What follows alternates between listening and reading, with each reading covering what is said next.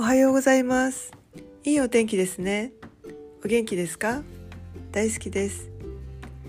憧れの場所に行くと決めてその日が来た時って本当に嬉しいですね。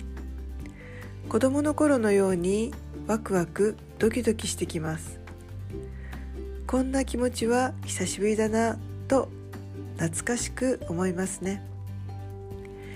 これからは行きたいところにすぐ行けるような日常に進化できるといいなと思います